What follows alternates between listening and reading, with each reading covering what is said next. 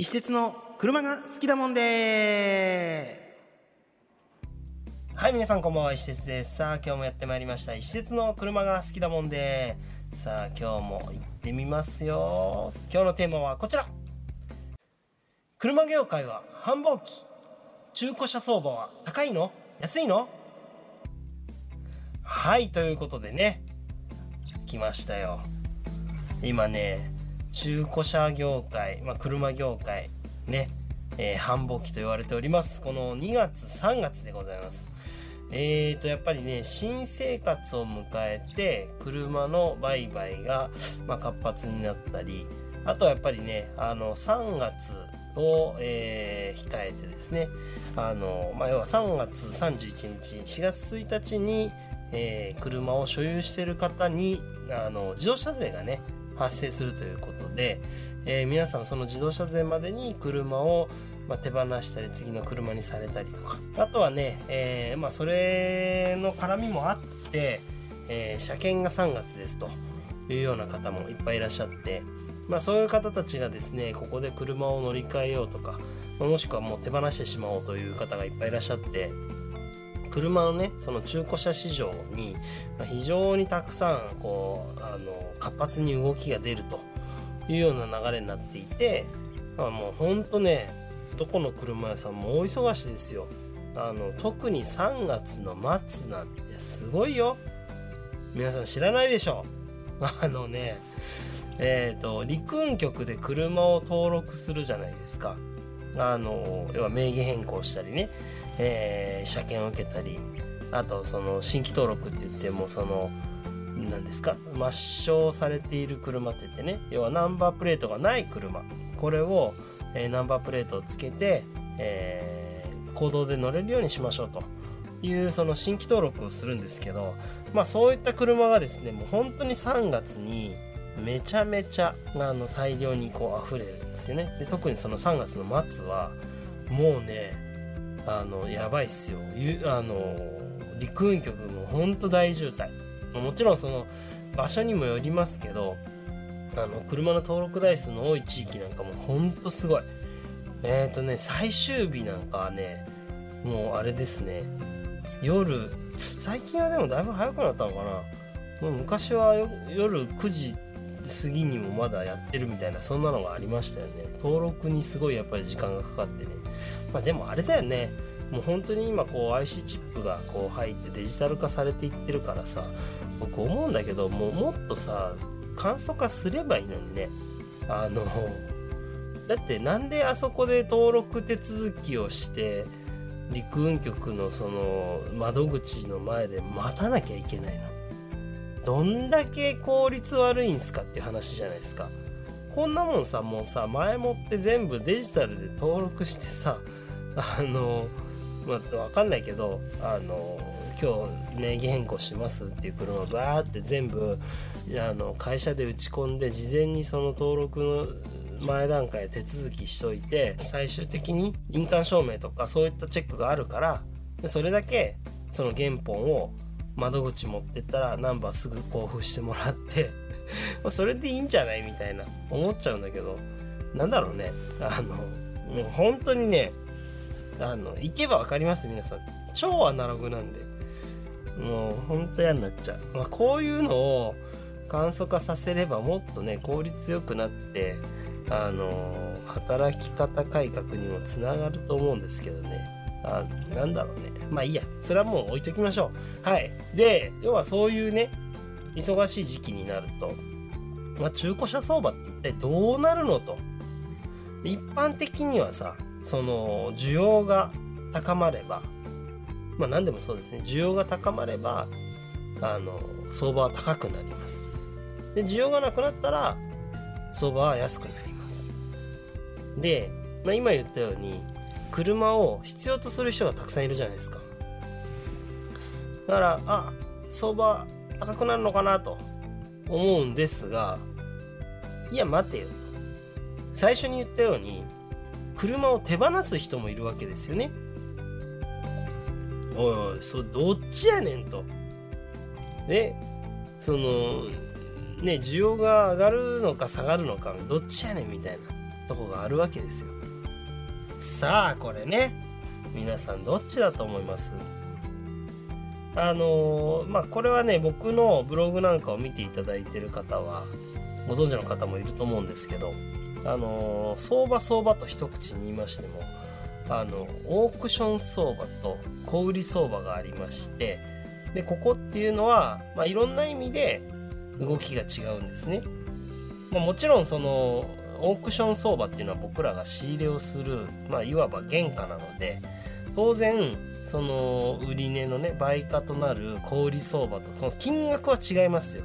それは僕らそこでねあの利益をいただいて商売ができるっていう形なので金額は違うんですけどその相場の動き自体もちょっとねタイムラグがあるんですね。だからまあ僕の中ではまあそのタイムラグはそうだな1ヶ月から3ヶ月ぐらいのタイムラグがあると思ってます、まあ、昔はねやっぱねそこのタイムラグが1ヶ月なんてことはなかったんでね。情報が今だんだんだんだんだんこうやっぱりねあの皆さん手に入れることができるようになってきたんででそこのタイムラグっていうのがどんどん短くなってきたかなっていう感じはしますね。でまあそういう動きのズレはあるんですが、まあ、2月3月で言うと、まあ、もうちょっとそこのスパンがこう短いかなっていうイメージはありますよね。もう本当にダイレクト。でねまああのー、そうだな、まあ、ぶっちゃけその車欲しいっていう人がいてまたくさん売れるわけですよだから本当にね小売相場としては上がっていくのかなと思いつつでまあ売る人も多いんでなんとなくのイメージですけど、まあ、極端に小売相場が僕はその上下しないのかなというふうに思ってます。まあ、これはいろいろあります。いろんなことが含まれてのそういう結果結論だなと。いうふうに思ってます。ただね一つ言えることはあの売りたい人もいて買いたい人もいるこの繁忙期っていうのがあの動きが尋常じゃないほど速いのは間違いない。だからまあこれそのいろんな人の言い方があるんだけどあの何？たくさん売りたい人がいて手放したい人がいてでえっ、ー、とじゃあ市場にいっぱい車が出回ってるからあのいい車手に入るいっぱい手に入るんじゃないもうその要は選び放題じゃないみたいないうふうに思うんですね。確かにそうかもしれないけどあのその分買いたい人がいっぱいいるってことです。不動産の賃貸とかねそういうのも見てたらわかると思うんですけどやっぱり新生活前にこの物件選びをするじゃないですか。もうね3月になったらないっすよあの物件が、まあ、それと似たような感じです。あの車もですねあのじっくり選ぼうなんて思ってたら手に入りません。ね。なのでまあいい車見つけたら今まで以上に早く動いた方がいい。でまあそれを踏まえて、まあ、ちょっと僕なりにねお話をさせていただくと基本的に2月3月はえーと相場が要はそのオークション相場が下がります。でこれはもう明らかにあのオークションの出品台数が増えるかでこれはねいろんな理由があるんですけどえっ、ー、とまあその一般のユーザーさんたちが手放すっていうそのまあ増えるねあの買い取りでこう手放してで増えるのも一つ。であとはあの企業が販売店側としてもあの決算の会社がすごく多いんですね。で特に2月はまずあの買取大手の G 社さんが決算だったりとかであとはもう3月なんかはもうねかなり多くのその年度末と呼ばれるところでね、えー、企業さんがね決算でということであの要は売り上げ上げるためにねやっぱりその車をどんどんどんどんオークションに出してあ売り上げを上げるんですよ。だからねすごいですよ。その見てたら分かりますけどねオークション出品台数っていうのはねネットで調べてもらったら出てきますけどここにね見てるとね明らかに出品台数が多いんですよ。だから多い時だと3月末で1万1回のオークションで1万7000台1万8000台ぐらいいくのかな。うん。通常が1万2 3000台ぐらいとかそんなイメージです。これねえっ、ー、とオークションの大手の USS グループっていうところの東京の会場一番日本で一番大きい会場なんですけどそこで1週間で1万2 3000台が1万70008000ですよ3000も4000も増えるんですよ。すごいっすよ。だからね僕らも大変ですよ。車見に行ってでオークションっていうところで下見をしてでその下見をした結果この車買っていいかなダメかなとかあここちょっと直したらあの商品になるなとかいろいろこう見るんですけど、まあ、そういうところをしっかりチェックするのにあの普段より3000台も4000台も多いってどないやねんみたいな。もうねあの大変見るのは。でこれもうね晴れてりゃいいけどあの雨降ったりで今の時期だと風強いとか花粉すごいとかもうね大変なんですよ結構。もうだからねまあまあ過酷ですよ、うん、でもまあ楽しいですけどねそういう中からこう要はその目利きでねあのいい車を仕入れるっていうのはすごい楽しいんだけどまあそういう状況がこう続くのでえー、と2月末とか3月っていうのはその出品台数が多くて、まあ、基本的には相場が下がりやすいと。まああれですよね。これはもうなんだろうな。どんな企業もどんなあれでも一緒ですけどね。繁忙期ってやっぱその車車じゃないごめんなさい。商品が売れるということは、まあ、当然その売り上げ上がって利益も出るっていう時なのでまあそこはねあの車さんの考え方もいろいろあるんじゃないですか。しっかり利益乗せてあの何ていうのいつもと同じ販売台数ででも利益率高いっていう風な戦略を取るかいやいやここはもう売れるから薄利多売でしょっていう風にして台数を稼ぐか。まあこれはもうその車屋さんによるかなという風に思います。ただね一つ言えることはあのー、あれですよ。交渉材料にはなりますよ。だから車を買いたい人売りたい人。えー、ここで動きを取る方たちは一回交渉してみてください。もちろんその会社のねやり方があるからさっき言ったようにあの利益しっかり取ってるところは例えばお値引きできたりで逆にその薄利でやってるところはすいませんってちょっとこういう時期でこういう風にやってるんでなかなかもう僕らも利益なくてという風にやられるとこもあると思います。あのねそのそのお店がどうのとか値引きもしてくれねえとかってそういう意味じゃなくてあの冷静に考えてください。あの総額見て安きゃそういうことですよ。高かったら、まあ、利益ちゃんと出てんなっていうふうに思えばいいだけで最終的にあなたがいくらで手に入れたかだと思います。でしかもねその金額だけじゃなくってちゃんとそのお店の対応だったりとかあとその条件だったりとかっていろんなものを見た上であこの内容でこの金額だったらいいなって満足して買ってくださいね。だからたまにねそういうことを言う方いらっしゃいますけどあのー、まあ簡単に言えばですよ。値引きしてくれるとこは値引きできるだけの利益があるってことですもうすごい簡単に言う。だってわざわざさわかんないけどあの赤字になる値引きをわざわざしないでしょ。商売なんだから。そんなん当たり前っすよ。あの一言言っときますね消費者のね皆様。これもう、ね、僕ねすごい思う。あのみんな商売です。はい。なのであの、えこんだけ値引きしてもらったぜみたいなこと言う人も中にはいるけどその分利益乗ってますからね。いいですか？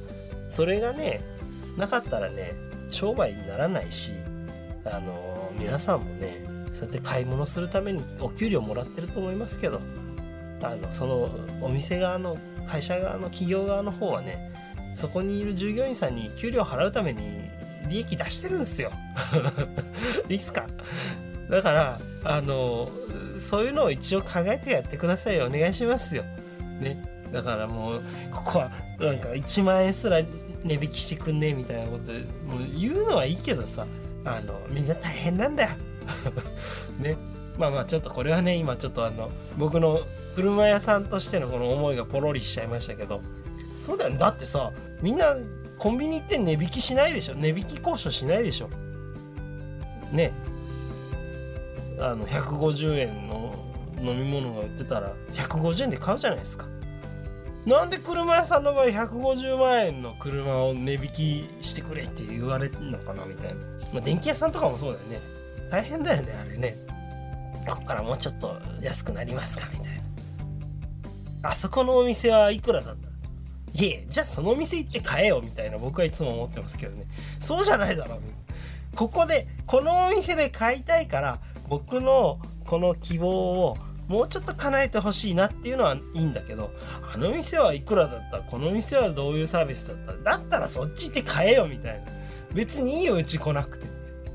いうのはいつも思ってます僕はね。あのあれよ。あの電気屋さんでね。電気屋さんでいつも思ってる。隣の人が「あの店はどうの?」とかってああ言ってんなとか。でもあれ電気屋さんもよくないよね。あの他他店より1円でも高い場合は言ってくださいみたいな。そんなこと言う必要ないでしょ別に。そんなことやるからねどんどんどんどん価格破壊がね進んでしまってどんどんどんどん圧迫していくんですよ。はい。車屋さんもそういう感じです。大変なんですよ。あの高いもの売ってるからさぞ儲かるんじゃないんですかみたいな。いえいえその分コストすげえかかるんすよみたいな。もうね大変なの。だからねもうそういうこと言わないで。ねちゃんと出てる価格に対してあこの内容だったらいいなっていう風に満足をして買ってほしい。もちろんえっ、ー、と値引き交渉はするのは自由です。あの全然言ってもらったらいいと思う。ただそれができるかできないかはもうそのお店その車のまあ原価次第だなというふうに思いますのでねあのちょっとその辺頭に入れてもらうといいと思いますでもねほんとさっき言ったようにあのオークション相場は、まあ、下がる方向にありますなのでえっ、ー、と、チャンスではあります。ただし、あの、車のね、流通のスピードがもう尋常じゃないです。今日、例えばそのグーとかカーセンサーってね、中古車情報サイトを見ていて、あいい車あるな。今週末見に行ってみようかな。って思うじゃないですか。で、今日だったらね、例えば水曜日ですよ。ね、水曜日にそのサイトを見て、週末ちょっと行ってみようかな。水木金土曜日、まあ、4日間ぐらいですね時間が空いたとしますないです 極端だな。でもねそれぐらい。でじゃあ例えばあったとします。ね原車確認しました。あこれ物いいな。とで見積もり出し出してもらいました。安いな。あいいじゃんこれ。わかりました。